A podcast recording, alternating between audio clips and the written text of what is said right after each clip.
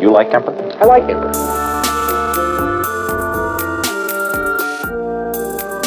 I lived as an ordinary person most of my life, even though I was living a parallel and increasingly sick life.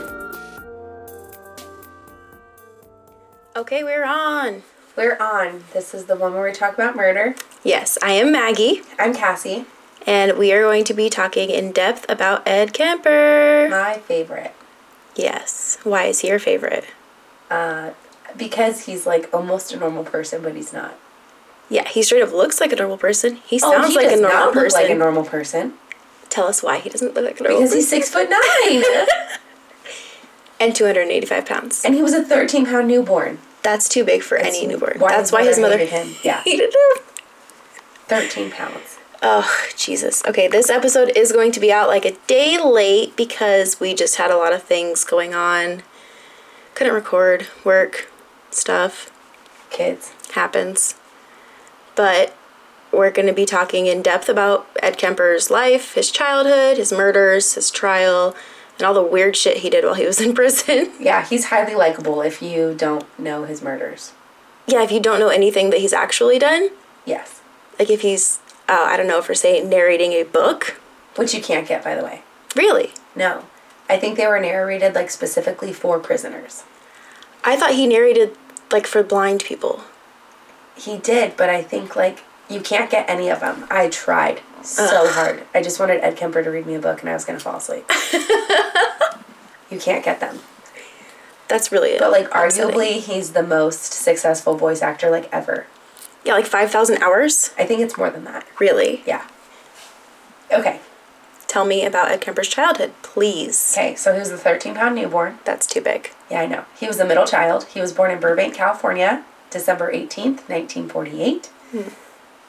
Little Christmas baby. Um, he, I said he was the middle, and he was the only son. His parents were Clarnell Elizabeth Kemper, and his dad was also Edmund Emil Kemper and went by E E.E. That's no. His grandfather was also.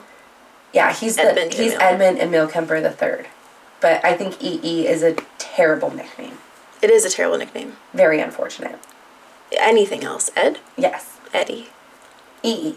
No. No, he was.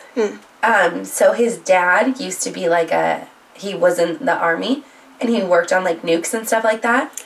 Oh, good. So his mother at first was like very impressed by his work and then when he was done with the army, he went into be an electrician, which was a very lucrative job, but she thought it was like girly almost. Being an electrician is girly. Uh-huh. oh, okay. She like thought it wasn't very masculine. So she often berated E for his work.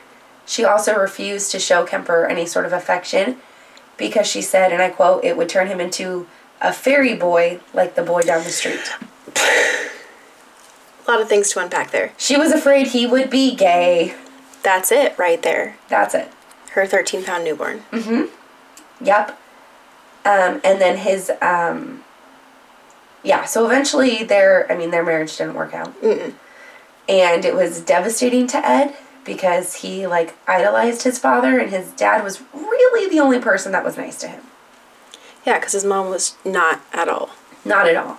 So then, when they get divorced, oh, also, I'll just like tell you this: shocking. Ed didn't fit in in school. Weird. I wonder why. Oh, because he was like a foot taller than everybody in his class by the time he was like six. So he, you know, didn't get a like what he didn't fit in. Literally. and Literally did figuratively. not fit in. I, could you imagine though? No. You're like four years old and like the size of a ten year old. You're like, He was six four by the time he was fourteen. oh no. That's that's too young to be that tall. Uh, yeah, too young to be that tall. Poor Ed. Mm-hmm. So, um, he, you know, he showed some signs that he was a little off early on. He killed a couple family cats. One of them, he, um, w- he killed one and then buried it in the backyard. Okay. But then they got another cat. Don't get any more cats. Nope, they didn't know what happened to that cat. And th- they got another cat. And then the cat favored his sisters, like his mother did. So then I bet that went well with for Ed. Yeah, he loved that. Um, so then he killed that cat and put its head on a spike. No. Yeah. And the first cat, I should say, he did more than just buried it. He buried it alive. Oh, I know. baby. I know. It's what are you gonna do? It makes me very sad. Yeah. So it's referred to that he had like a dark fantasy life as a child. He would make his sisters play electric chair with him, That's healthy. where he would like writhe on the floor and pretend to be dead. Good. He would also play like gas chamber, where they would throw things at him and he would pretend to die. And then they played this game where they would roll his little sister up in a rug tightly and see how long it would take her to get out. Have they heard of tag? Duck, duck, goose. Ring around the rosy. Nope. He also had several near death experiences. From playing these fucked up games, or One was when his older sister tried to push him in front of a train. and the other one was I when, shouldn't laugh at that. and then the other one was when she pushed him into the deep end of a pool and he almost drowned. Wow, this is a great family environment. Oh, Yep, and then let's let's add on top of this that after the parents were divorced, um, Clarnell made Ed sleep in the basement where she would lock him in there basically after dinner. Like put a lock on the door. Um, Well, and he was afraid of the dark, and the ba- basement was also infested with rats. good. She definitely wasn't playing favorites with her children at all. No, but like you're scared of the dark as a children, and then you literally hear things moving around, No, no, and thank your you. mom won't help you. No, thank you. He was like eight, you guys. It's sad. He also, as a child, his older sister was teasing him because he had like a crush on his teacher. Mm-hmm. And she said, If you like him so much, you should just kiss her. And he responded with, If I kiss her, I'd have to kill her first. So, Um, that's like not a huge tell in his, you know, like what's to come for his future or anything, you know? no, so like weird, weird kid. Very there were weird. signs, and his mother like only furthered the signs. Yeah, she just she didn't help anything at all. No. So then it got to a point where he went to live with his dad when he was 14. Um, they lived in California. His stepmom and stepbrother, his dad had remarried and had another child, were intimidated by Ed because of his size. Because he was six foot nine. but then he would he didn't like his stepmom or his brother. So then he would do things like intimidate them and like stare them down in the kitchen until they would stop talking. And then there was one time that his stepmom was coming out of the shower and he like stared at her breasts and followed her into her bedroom. Creepy.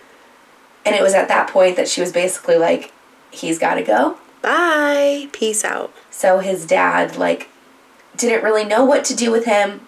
He didn't want to send him back to Clarnell because he knew the woman that she right, was. right. So then he talked his parents into taking him. Mm-hmm. So he moved to California, Northern California, kind of like in the boonies. They had like a ranch, Mm-hmm. and he lived there. Um, his grandfather, I guess, was already considered senile, Oh, good. so it was like mostly his grandmother who took care right, of him. right, right. His grandmother was like very um, confident in her parenting. She was strict, but she knew like knew that she had raised good kids, so she wasn't like really budging with Ed at all. Okay. So he felt like she was nagging him Because he was used to being locked in the basement. just like his mom. Like his Yeah. um, grandfather taught him how to hunt and stuff because they lived on the ranch. And so he would go outside and she'd be like, Ed, don't kill any birds. And he'd go out there and like kill birds. well, yeah, he's a kid and you just told him not to do something.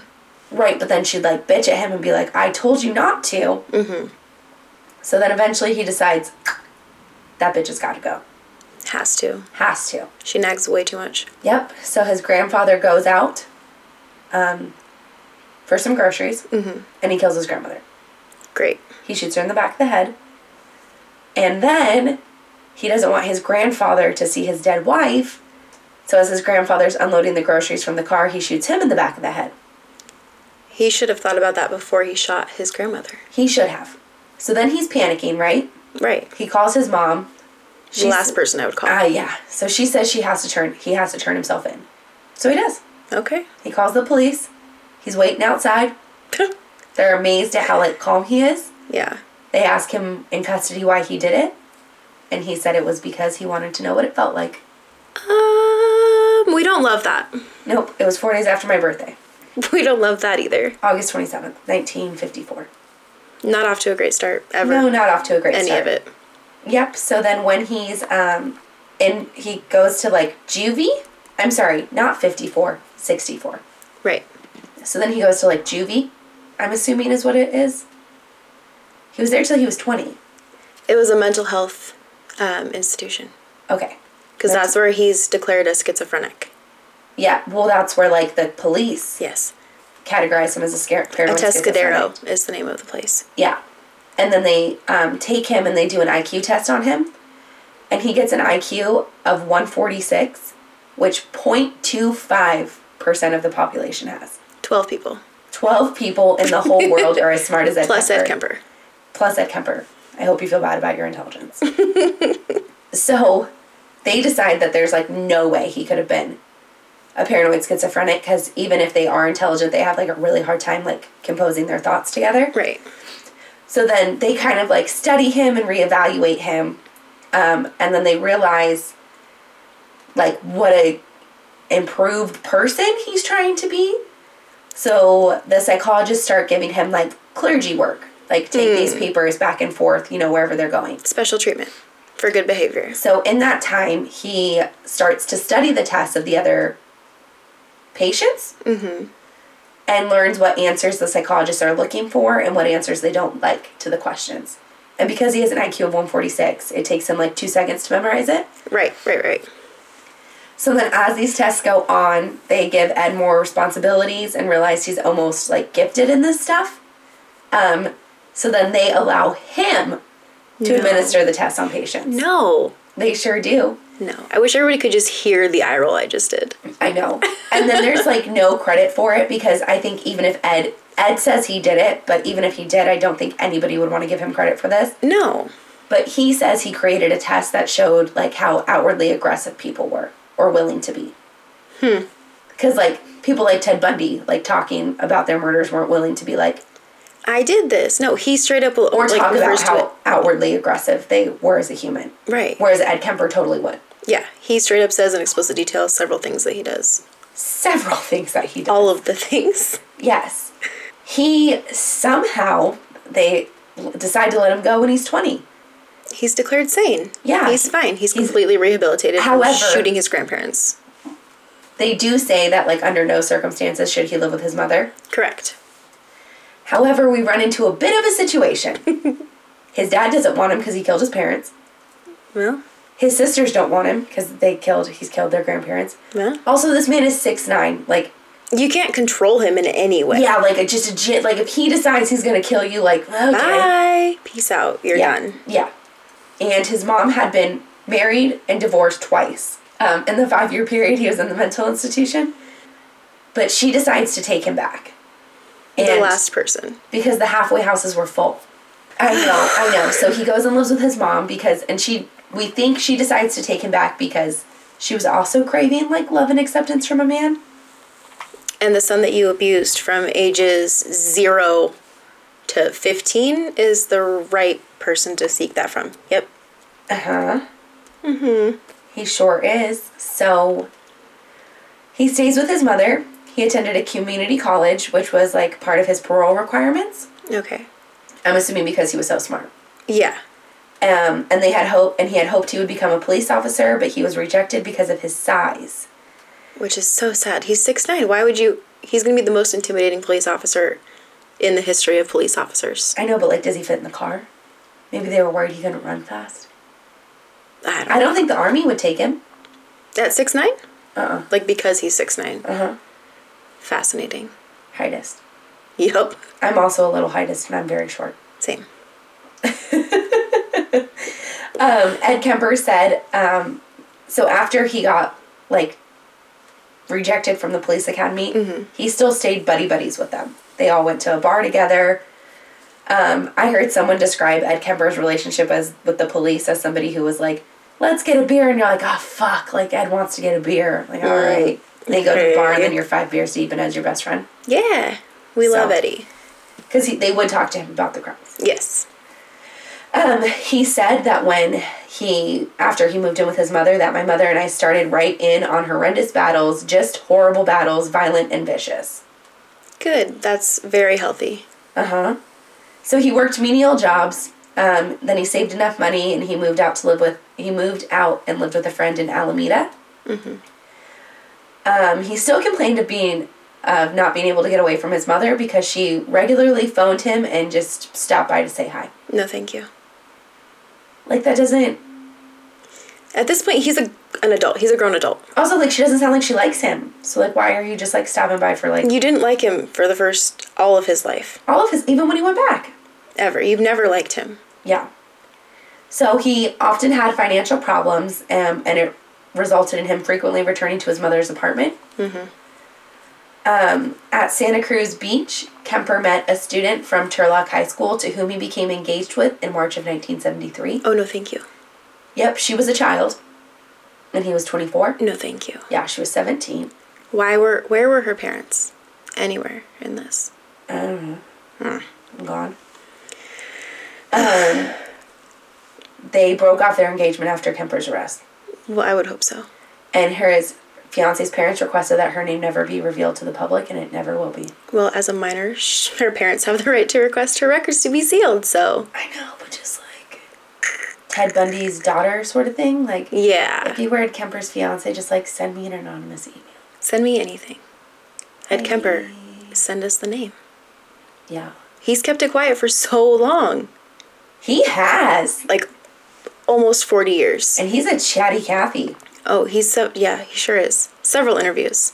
He loves the attention.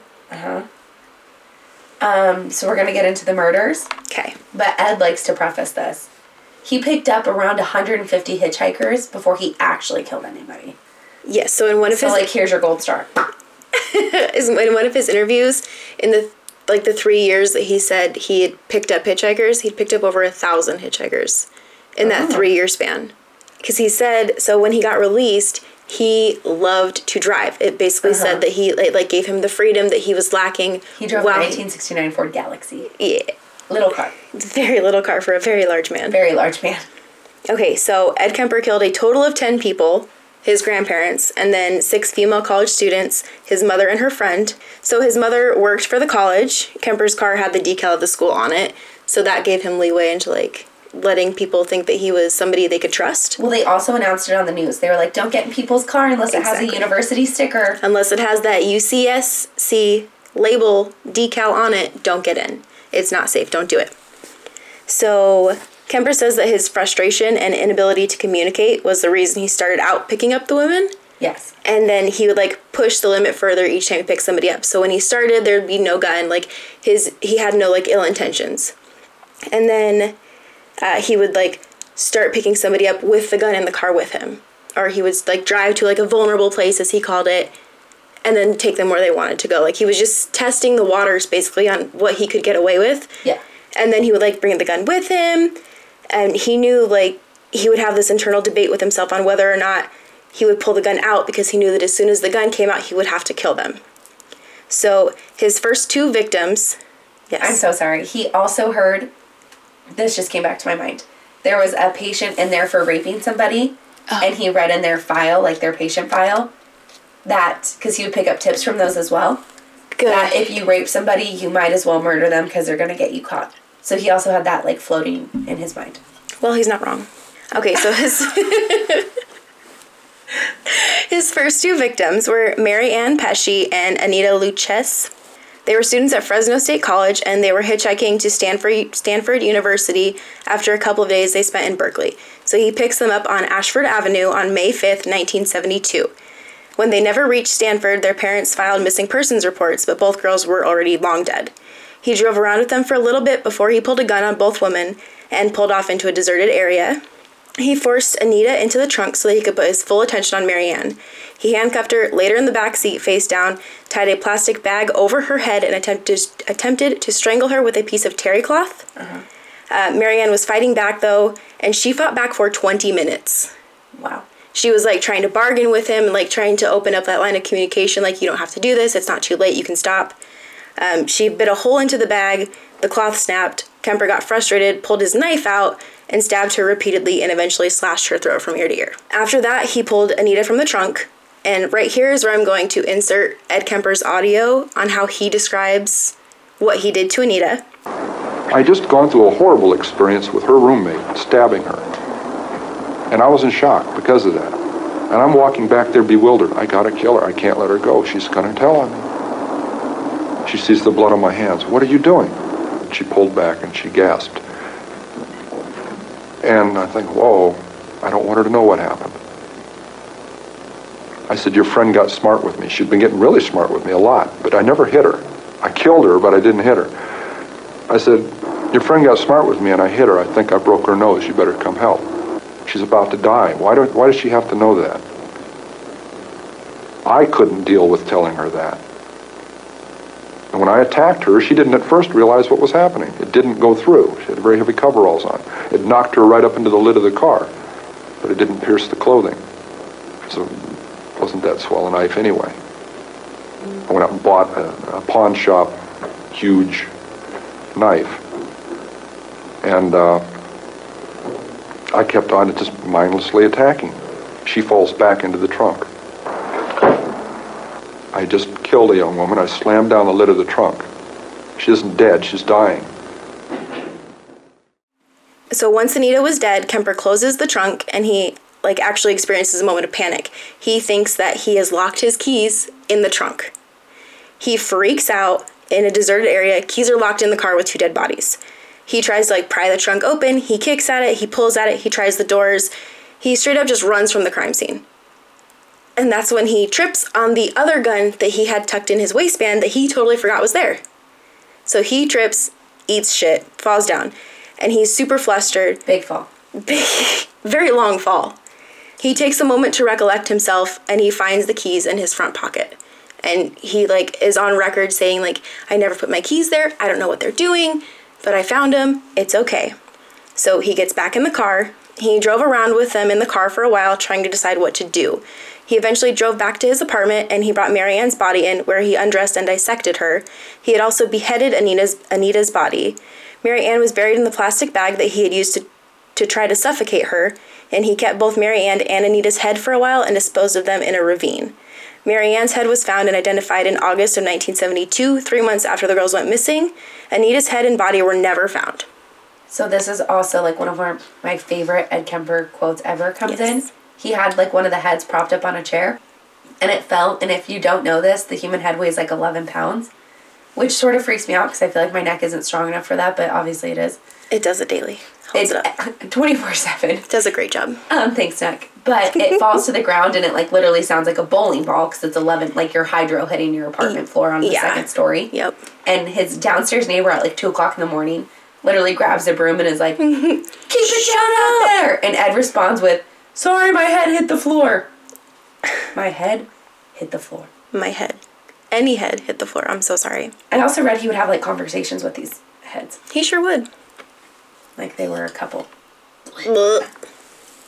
By the way, he has like his almost child bride at this point. Yes, he sure does.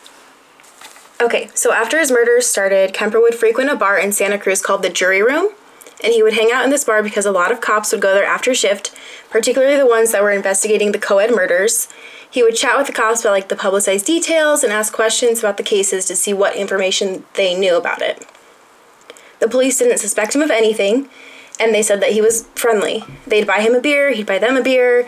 When asked if Kemper thought the police liked him, he said he was a quote unquote friendly nuisance, and friendly nuisances get overlooked. Uh, they called him Big Ed, and there is a small sign hanging in the on a wall at the jury room acknowledging Kemper. And it says Kemper spent a considerable considerable amount of his free time hanging out at a bar called the Jury Room, which served as a watering hole for local cops, sheriffs, and prosecuting attorneys. Kemper was quite well known there, where he was affectionately known as Big Ed, even by the regulars who were aware of his colorful history. Colorful history, Colorful history, terrible history. awful history. murdering dickbag. to like call it a colorful history after he's one of the serial killers active in the area is like one thing, but like After they he still skull fucks your co-eds, yes, colorful history. Ed I think coined the term skull fucking. I mean, like not Ugh. himself, but I think like it was you know His in- thing. in honor. He loved it. Mm. the first one, the first known one. Yes. Okay, so on the evening of September 14th, 1972, he picked up a 15 year old named Aiko Ko on her way to dance class. She had gotten tired of waiting for the bus and decided to hitchhike her way there. Ugh, I know. She got suspicious of Kemper and began to panic, but Kemper managed to convince her that he was planning on using the gun to kill himself and that he would let her go unharmed if she did not try to signal the police or any pa- people passing by. He drove her into the mountains and parked out of sight. He at this point had locked himself out of the car and manages to talk her into letting him back in, saying that he was like, sorry, he was just, he played up that he was sometimes like he would play up the fact that he might be suicidal to get like sympathy from the people where he like fucked up in these situations. Clumsy. Big goof. What are we gonna do? So she lets him back in. He tapes her mouth shut and he tried to suffocate her by putting his index and thumb finger into her nostrils. Also, like if you're hitchhiking, which don't, but if you are, and the person locks themselves out of the car, just drive away. Bye. Sorry you locked yourself out. See you later. I'm taking this car to the police. You've lo- you've drove driven us into the mountains. Yeah. There's nothing good that will happen in the mountains. Stay out of the forest. Just Karen and Georgia say. Seriously. So she tried to fight him off, but she was only 5'4 and 105 pounds. So I know, she's a baby. so He's she, literally three of her. Yes, literally three of her.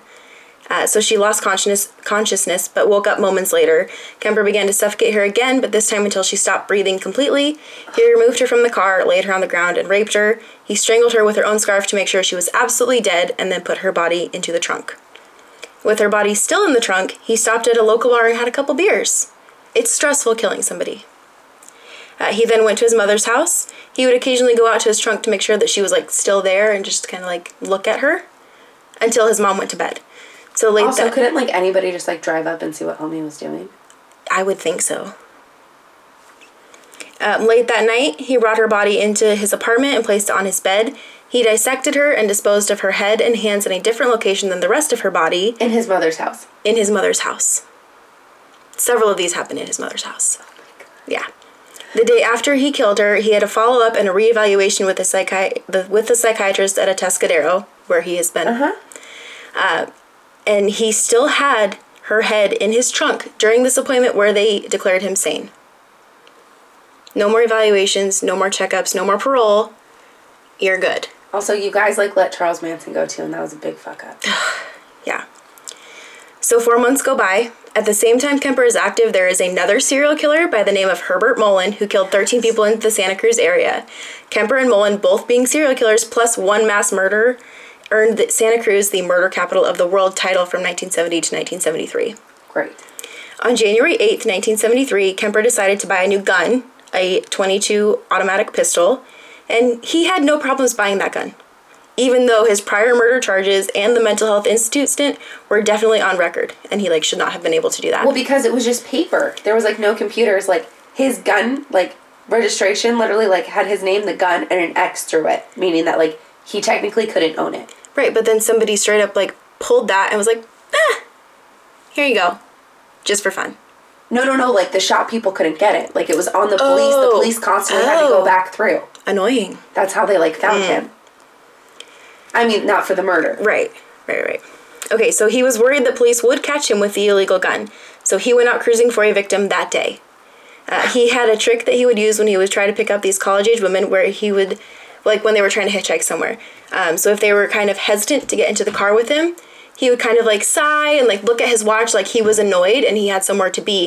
And he'd be like, Come on, I don't have time for this. Do you need a ride or not?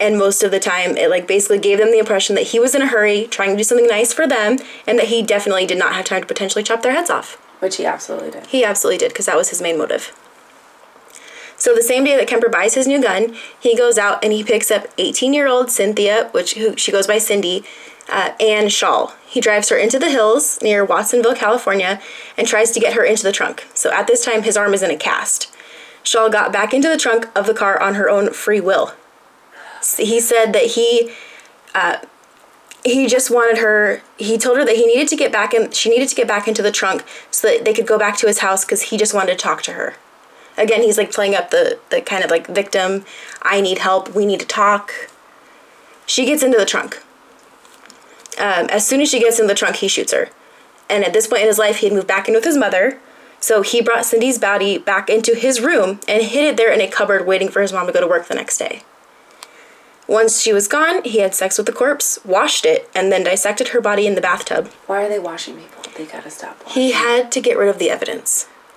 They have to stop. They have to stop washing people. He It's also worse. it makes it worse. it doesn't make it worse. He also removed the bullet from her skull so they didn't like know what bullet was used, what gun was used. He put the rest of her body into plastic bags, which he threw off of a cliff. Um, but her body was discovered within 24 hours, and Kemper said that he wasn't worried one bit because he did a great cleanup job. And was that the one whose like hand they found? Like a surfer like found her hand in the ocean. I don't know. Oh, one of them they like found the torso. Oh no, some of them were dumped in the shore. She was dumped off of a cliff. Oh, okay. Yeah. Um, on February 5th, 1973, less than a month after he kills Cindy Shaw, Kemper and his mom have a huge fight and he storms out.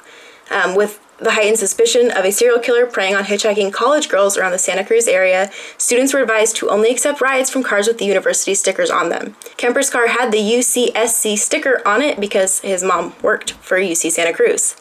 So he picks up 23 year old Rosalind Heather Thorpe first, and then within minutes he picks up a second hitchhiker, and her name was Alice Helen Liu, who and she had like no hesitation getting into the car because there was already I was somebody gonna else say, in wouldn't it. That make you feel better? Yeah, there was already somebody else in there. Safe. Uh, he drove them around for a few minutes, and this time he didn't even stop the car to kill them. He kind of slows down and he gets Rosalind to look out the passenger side window and then shoots her in the back of the head. And then he immediately turns around to the back seat and fires several shots at Alice. He hits her, doesn't kill her immediately. Uh, once they were out of town, Kemper shot her point blank to finish her off and then transferred both bodies into his trunk. He stopped for gas, then went back to his mother's apartment, but left quickly, claiming that he needed to go out for cigarettes. Uh, once he was outside of the apartment, he pulled the car off the street, opened the trunk, and beheaded both bodies. Casual thing you do on, you know, Casual thing driveway activities. that nobody saw. Nobody saw! It's an apartment complex. Like, come on. I'm You see, sorry, it's a like- duplex. You see like 13 dead bodies in cars. You don't even know. We hate that. Also, I look in all the cars now. I do too. uh, so the next morning, he brought Alice's corpse inside to have sex with it, and he brought Rosalind's head in to remove the bullet. He drove away from Santa Cruz to dispose of most of the body parts and then dumped the heads and hands in, into the Pacifica, like in that area. Yeah. So that's probably where he, they found the hand. Uh, and it also in his killing spree, he used to get drunk and go sit outside of the sheriff's department, like imagining turning himself in. Yeah, he was a weird. I mean, skull fucking people is weird enough, but he was a real fucking weirdo. Yes. Yes. But like he knew that he like couldn't turn himself in yet because he hadn't killed his mom yet. No, I know, but I almost understand like the Ted Bundys of the world more than I understand killing people and then dreaming about turning yourself in. Right. Or sitting outside of the sheriff's department like drunk, contemplating turning yourself in, but oh, mom's not dead yet. We got to wait. Yeah, he was like a displacement killer. Prior to killing his mom, he decides to kind of test himself out to see where he stands with like his boundaries on killing people, I guess. So he picks up two girls hitchhiking and he picks them up on Ashby Avenue, which is the same street that he picked up Marianne and Anita. He says the two sets of women were almost identical, around five foot two, petite figures, one black hair, one blonde hair. He said that it was just like deja vu. He liked little girls. Yes, because he's a large man and they're easier to control. Yeah. He said that the control in the situation is what he always fought for, which is why he felt like he needed to kill them immediately. Yeah, but like I think if you're six nine, like arguably he could control tall women as well. Anybody. Even at five ten, he's still a whole fucking foot taller than you. Um, so he's having this like horrible internal battle about where whether he drives these girls to where they want to go or where he wants to take them to kill them. Um, this was one week before he killed his mother. So after he drops the girls off at their college, he told hself that he quote unquote either she she's got to die, I've got to die, or girls like that are going to continue to die. So now Easter weekend. The night that he killed his mother, she had come home drunk from a party. It woke Ed up, and he came out, and his mother was laying there reading a book. And she looks up at him and says, Oh, I suppose you're going to want to sit up all night and talk now. Ed said, No, good night. And he knew in that moment that he was going to kill her. He went back in there in a rage at 5:15 on a Saturday morning, and he attacks her with a hammer and then cuts off her head. And it took him less than a minute to kill her. Which is also crazy because his mom also stood over six feet tall. Yep. Well, she was already asleep when he went in there. Oh, He, makes it he, easier. he bludgeoned her in the head first and then just chopped her head off. Less than a minute. She was never even awake. Nope. And then, in his words, he quote unquote humiliates the corpse. Uh, he pinned her head to a wall, which he said he yelled at for about an hour while throwing darts at it. He also ripped out her vocal cords and shoved them down the garbage disposal, but they kept getting spit back out at him because they're not like a soft material to break down. Yeah, your larynx isn't. It's it's not food. Uh, he said that it was an, it was appropriate because she bitched and screamed at him so much over the years. Why would she stop when she's dead? After he hid his mother's body in the house and cleaned up a bit, Ed left. He spent the afternoon thinking about his next move when he decided that if somebody else was found dead alongside his mother in the house, then he wouldn't look suspicious. So he went home and he called Sarah Hallett, his mother's friend. They apparently went out of town all the time together, so it wouldn't be. Yeah, they were like old, cute ladies to go. I mean, I don't know if Clarnell was cute, but she was not cute. I have pictures. I just saw her head. So he invites Sarah over for, and he says that he wants to take them out as like a surprise dinner for his mom. She agrees, and when she arrives, Kemper punches her once in the stomach and then strangles her. He put Sarah's body on his bed naked and attempted to have sex with the corpse. And his mom's still in like that same room too. Yeah, different part of the room. He's she's like hidden in the room. I- Okay, but she's still there. Still there. All dead bodies everywhere. Um, on Easter Sunday morning, he left driving Sarah's car. He was paranoid that he would be discovered, so he dropped Sarah's car off at a gas station, telling the attendant that it needed repairs, and rented a car. He drove for 18 hours and only stopped for gas, soda, and no-dos so that he could just stay awake. Yeah, what are those caffeine pills? Pretty much. My heard mom they takes were- them on road trips. I heard. Okay, yeah. Yeah, it's basically just caffeine pills. Um, he got stopped in Colorado for speeding, but kept his composure, paid his fine, and kept driving. He finally stopped in Pueblo, Colorado on April 24th, 1973, where he placed a call to the Santa Cruz Police Department. It took several calls for them to believe that it was not like a prank call. They thought that somebody was pranking them. They thought, once they realized that it was Ed calling, that he was just playing a big old joke on them. They didn't think that their buddy, Big Ed, could be the co ed killer. They finally realized it was not a joke, but he was like so disoriented from driving for 18 hours straight and living off of soda and caffeine pills. Uh, he like was having trouble leading pe- police to the public phone booth that he was using. Yes. So when he was finally taken into custody, a team of inges- investigators from Santa Cruz went to Pueblo so that they could question him. And that's where Kemper gave explicit and detailed confessions for all eight murders. And everybody was like impressed, surprised at how like just calm and collected he was. Yeah, he was telling it like he was reading them a bedtime story. Like Yeah. It was no problem. Totally normal. BTK's confession was kind of like that too. Yeah. Equally as creepy for him. Oh, worse. Yeah. BTK would hide in your house for like hours. No, thank you. No, I'm just telling you. Once he got back to Santa Cruz, Kemper led investigators to the various dis- disposal sites that he had used to dump body parts. His confession was so detailed and thorough that his court appointed public defender, James Jackson, had no avenue for defense except for an insanity plea. Homie has to be straight up psycho to admit to doing all of this. I mean, he is. He is, but not. He's legally sane. So, uh, prosecution witness Dr. Joel Fort did the most damage to the insanity plea. Like he was trying to get it thrown out. He knew that Kemper was not wasn't crazy. He reviewed Kemper's case, going all the way back to his killing his grandparents, his five year stint at Atascadero, and his diagnosis, and interviewed Kemper extensively. He says that Kemper was not a paranoid schizophrenic as he was diagnosed. He was obsessed with sex and violence, craved attention, going so far as to slash his own wrists with a ballpoint pen during the trial in a suicide attempt. You Uh, have to go at your wrist hard. But he was not insane, yes. It's like a plastic ballpoint pen, come on. Um, so he's, Fort is saying that he's not insane. Also, Fort- people like don't know what like a sociopath is yet. no, it's, th- no. Yeah. They also don't know what a serial killer is yet. No, he's kind of like the, not the first, but like He's the first paving specimen the they way. Yes. Um, Ford also says that if Kemper were ever released, he would kill again without a doubt. So during the three week trial, nobody was successful in convincing the jury that he was not like or that he was insane. Not a witness, not his sisters, not even the doctors from Tescadero that had originally. Oh, his sisters testified for him. yes, they were trying to say that he was not, or that he was insane, for his plea. Really? Yes. All of it, no. Um, the jury deliberate, deliberated for five hours and they came back with guilty of first degree murder on all eight counts.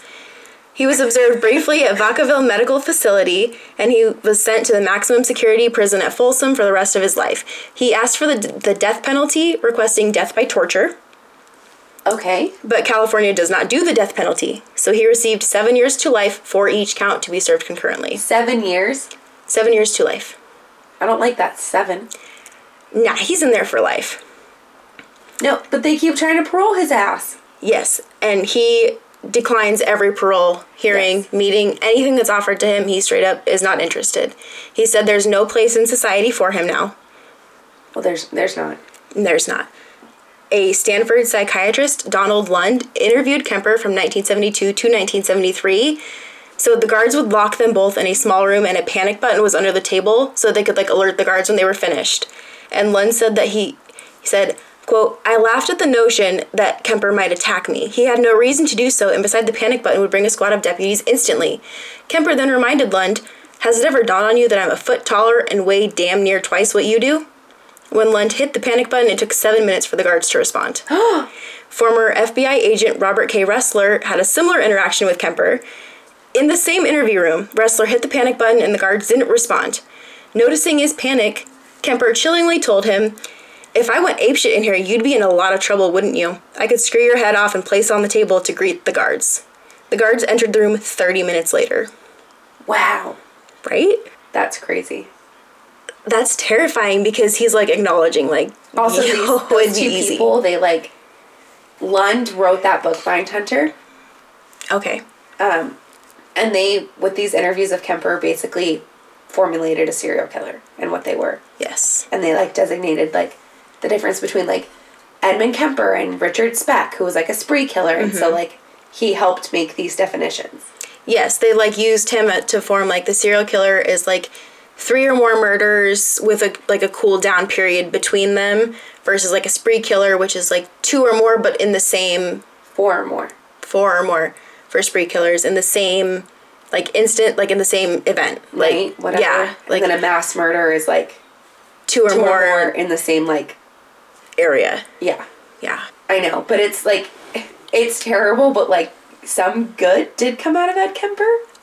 a lot of knowledge that we wouldn't have like because he's been interviewed so extensively like he has like six or seven interviews you can watch and several documentaries and he's allowed so many psychologists and psychiatrists to like pull information from him to base what like what their pat like patterns might be and what makes a serial killer Well, and they tried to interview a ton of people like for this research, but like Manson wasn't cooperative. Like right Speck wasn't cooperative. Yeah. Like, and Ed Kemper's just like, here's all this information. here's my story in very gruesome detail are we ready But they also like um, proposed it to him like, we need you to teach us, which like he fucking loved. yeah it's the attention thing Yeah, he loved it. yeah, let me tell you every single thing about me. You need me for this. Yeah, so he thought it was great. And then he's like also buddy buddy with the cops again. Yeah. He gets to chat with him several times. So he's like a model prisoner. Why wouldn't he be? There's no heads for him to fuck in there. Y- Yeah, so I think my favorite part of Ed Kemper's prison, I thought it was the audiobooks and like the interviews, I really did. But Ed Kemper narrated thousands of books for the blind. Yes. Also, one of- a lot of them were VC Andrews books, which like really creeps me out because I read a lot of those.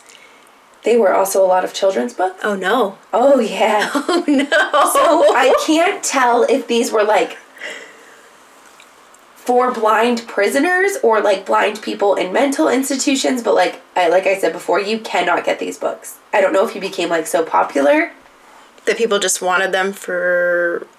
But like you, I like you can't get them. That's so weird. It's so annoying.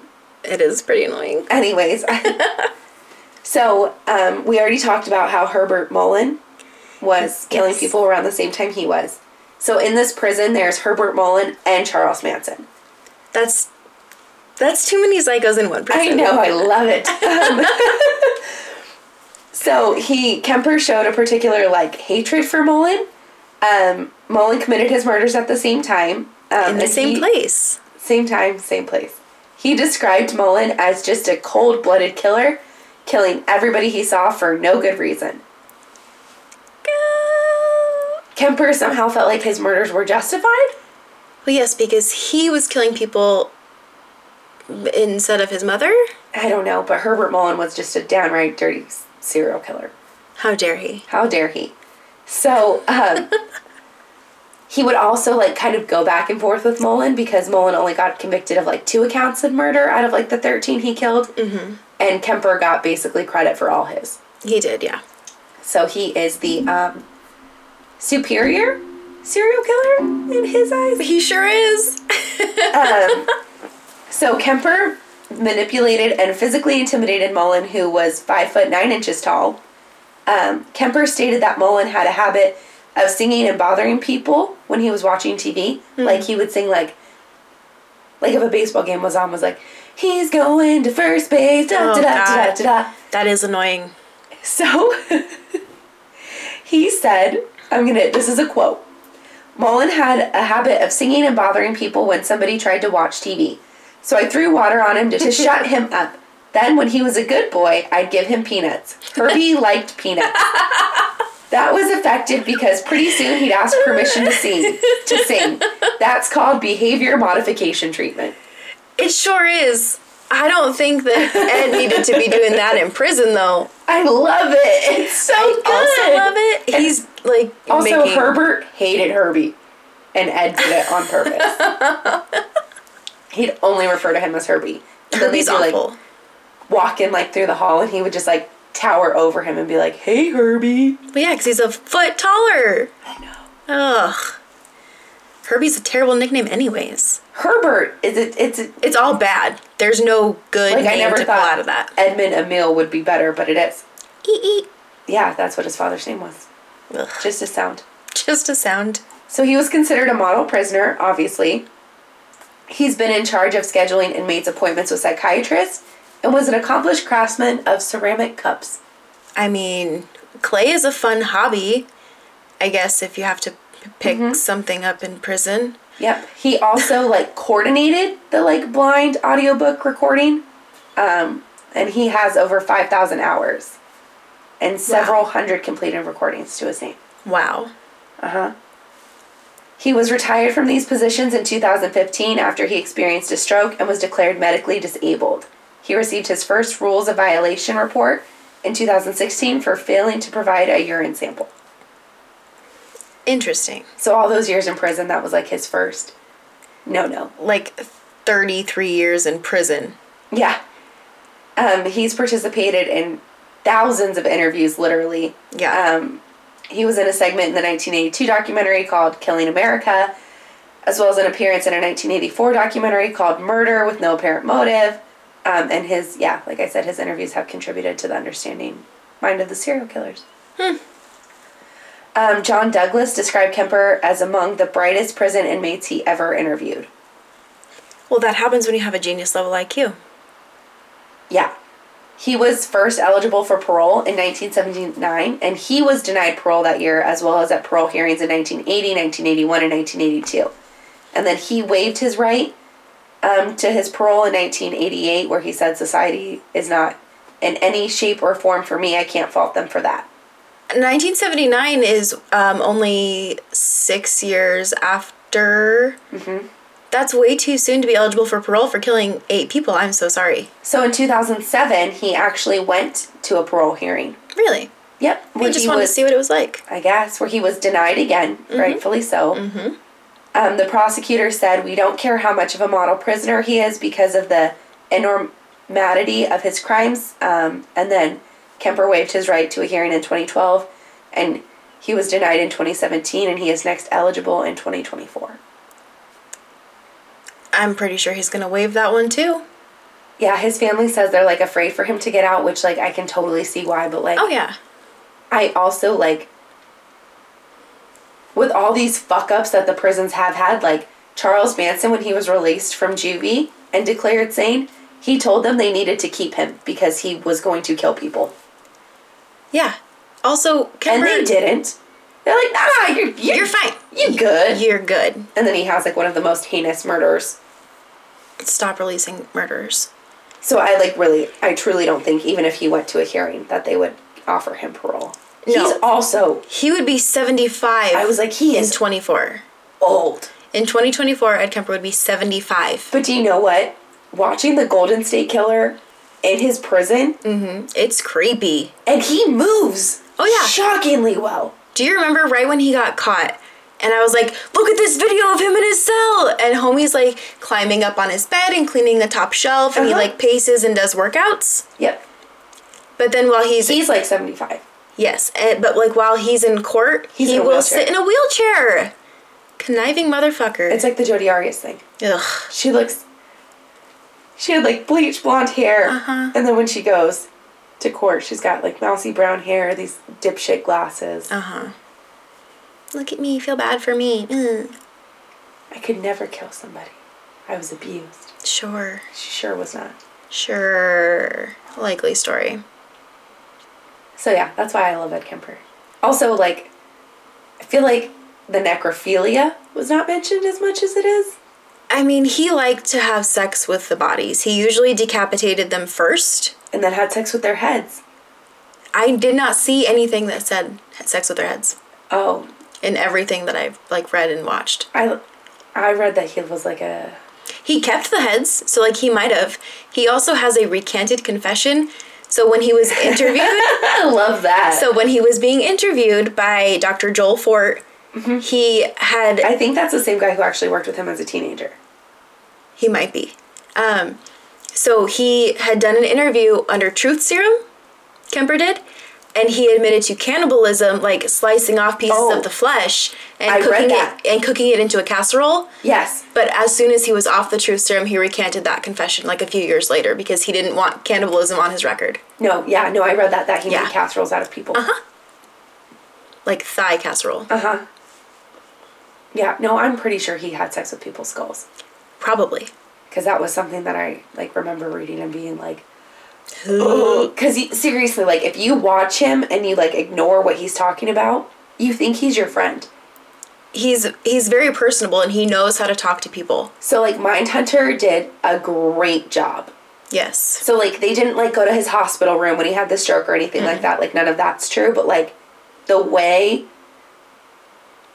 That they the portray kind of interviews go, making them seem like they're friends. Yeah, so in school, I had to watch an Ed Kemper interview, a few of them.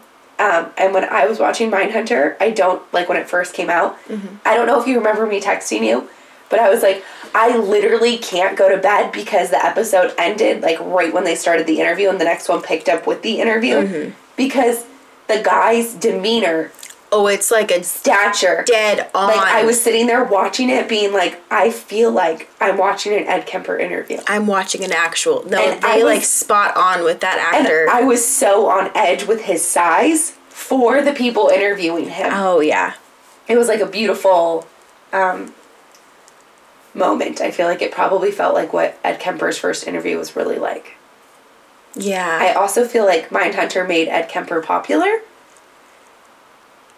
I, think so. because Uh, I always knew who he was, but I don't Yeah. think anybody, like, not a lot of people did. Because, like, every time I go to the zoo, it's like the Susan Kemper. yes, yeah. And I'm The always like, why would you do that? There's like some room at the Phoenix Zoo yeah, and the person's last name is Kemper, and I just only ever think of Ed. yeah. You have to. Yeah, the actor that plays him is six five. Oh shit! Yeah, his name So is not even Cameron as Britton. tall. He's not even as tall, but And, like, like- still six five like towers over average height people. Why am I losing his name? He's my favorite, Jonathan Groff. Mm-hmm. He's not a little person. Mm-mm. He's like No, a very normal sized man. yeah. He's watch Mindhunter. I think the show got- Mindhunter is great. They nailed The show got every canceled. detailed. I know. It didn't get canceled. They let people out of their contracts. Basically canceling it. It's so good. It it was is so good. dramatized, but it's like the right amount. It gives a lot of very informative information while dramatizing, I think, for like ratings and reviews. Like the average person like uh like we will sit down and watch documentary after documentary. I don't have a problem with that. But like the average person wants the drama. I know. Nick thinks Mindhunter is boring. Nick is boring. Sorry, Nick. He was like, I don't know how you're watching this. I was like, it's so good. I'll be honest, the first episode was very slow for I me. think I had to talk you into it. A You little did bit, because I too. started and stopped the first episode like 12 times. And I'm like, okay, just get through it. It has to get better. I'm like pushed through it. The people they cast are fucking perfect. and they were. They Yeah. nailed the casting. the Charles Manson guy in the Oh my second season when God. he climbs on the table, which I always thought was weird, but then I learned he was five two. And When you crouch down on the table, you're like five six. yeah, when you jump up on top of it and preach your beliefs to Because people, he's sitting on it like a fucking gremlin, like a gargoyle. he looks like one, anyways. Yeah, and also he played um, Manson in Once Upon a Time in Hollywood. I that still haven't poor- watched that one. I So I really like it because it's like the Manson story happily ever after. Oh, good. So like Leonardo DiCaprio is like this washed up actor um, because Western films aren't popular anymore, and Brad Pitt is his stunt double. And somehow they come across. I think it's Margot Robbie, and she's involved with the Manson clan, and they realize how like sketchy it is. So then they Yes, Margot Robbie plays Sharon Tate. yeah. So then shit happens, and they roll up on the Manson clan and kill Manson. It's great. Like, I was so nervous about Quentin Tarantino doing this because I was just like, he's gonna make this dark as fuck. Like, this is not gonna It's be a not going to comedy. be good. He's gonna just like balls to the walls. It is dark as fuck. I'll have to watch it. But it's literally like Manson, what if, happily ever after. Like, I was so happy with it. It's like not factual, but like the good guy wins. It was like so satisfying to watch, I guess I'll have to watch it. like watch Mansion die in like an old western shootout. Like it was just great. I enjoyed it so much, and I love Leonardo DiCaprio. oh, same. That actor is uh, Damon Harriman. Is he five too? Um, But I mean, I feel it. Like what else? he's is he- five seven, Okay, I mean he's little, but not not Manson Little, not Manson little. not our height Little. I know. I was like Manson's not little. I wonder if Manson and Kemper had any interactions. Manson was probably on like a a highly secured because he just I he, I picture him being the kind of person in prison to just fuck with everybody. well. He fucking carved a I, swastika into his yes, head. he sure did. Did you see his interview? Mm, yep. Yeah. Yeah, creepy. People believed him. People listened to what he had to say. Yeah, because he drugged them with LSD first. That's fun. It was We love it. 60s. Yeah, everybody was on LSD. It's fine. Woo! More drugs. It worked out so well. Drugs for everybody. just Free drugs. I do think we should legalize drugs. Yeah, same. We're on our way Yeah, we're getting there. eventually. Woohoo, pot. Yay, pop. That's all I got. Oh, me too. I think that the um the I think we're going to go paranormal Yeah. for the next episode. I'm gonna mentally prepare myself and fall into a Reddit hole tonight. I, I want to do Slender Man. Okay, that one's fine. It doesn't freak me out as bad. Okay. I Let me know still- if you find something creepier. No, I still think about the black eyed children daily. Don't think about the black eyed children. I hate that. Same. I hate oh my myself god. for picking that. what was it? It was like literally a couple days ago. And I think you were like outside on the phone, like on your way in, and Blake heard you and he's like, Was that a black eyed child? I'm like, Shut the fuck up. I was like, That's Cassie, stop. He's like, Are you sure? I'm like, You have to shut up. He's just fucking with you. I think he might be more scared than I am. Really? Probably. I guess that's true. I asked him to play the left right game and he said fuck no. Yeah, he doesn't like paranormal stuff. me either. I love it.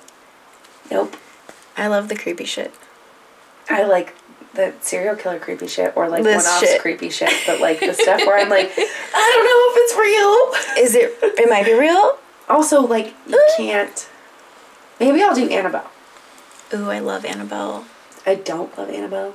You have to binge watch all the movies first. I've They're seen so- the real Annabelle, okay? like the movie or the doll. The doll. in person. yeah, when I was a teenager. I'm jealous. I'm not. I literally was like standing 14 feet away from everything in that fucking house. I was like at the door being like, oh, yeah, this is really cool.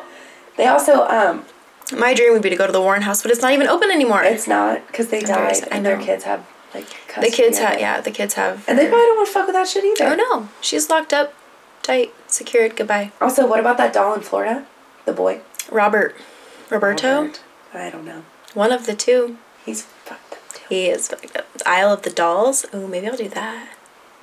Yeah, that one was not as. I thought that one was gonna fuck me up, but that was not as. Creepy No, it's not I as thought it would creepy. be. The pictures are weird. The pictures are creepy. Yeah. I guess it'll be a surprise. Maybe we'll put up a poll and see what people think. We got Slenderman, Annabelle, Isle of the Dolls. Yeah, Robert's not as interesting. He's just got a couple things. I think Robert and Annabelle would be tied together. yeah. Doll possessions. Oh my god, I hate it already. An entire episode on doll possessions. Once a week, you're just gonna see me want to crawl out of my skin. Hear me. But then it'll be for like the same week after. So like for two solid weeks. Just through the rest of my life, apparently. Who needs skin anyway? Crawl right out. Bones. I'm done. right. Thank you. All right, thanks for listening. Bye. Bye bye.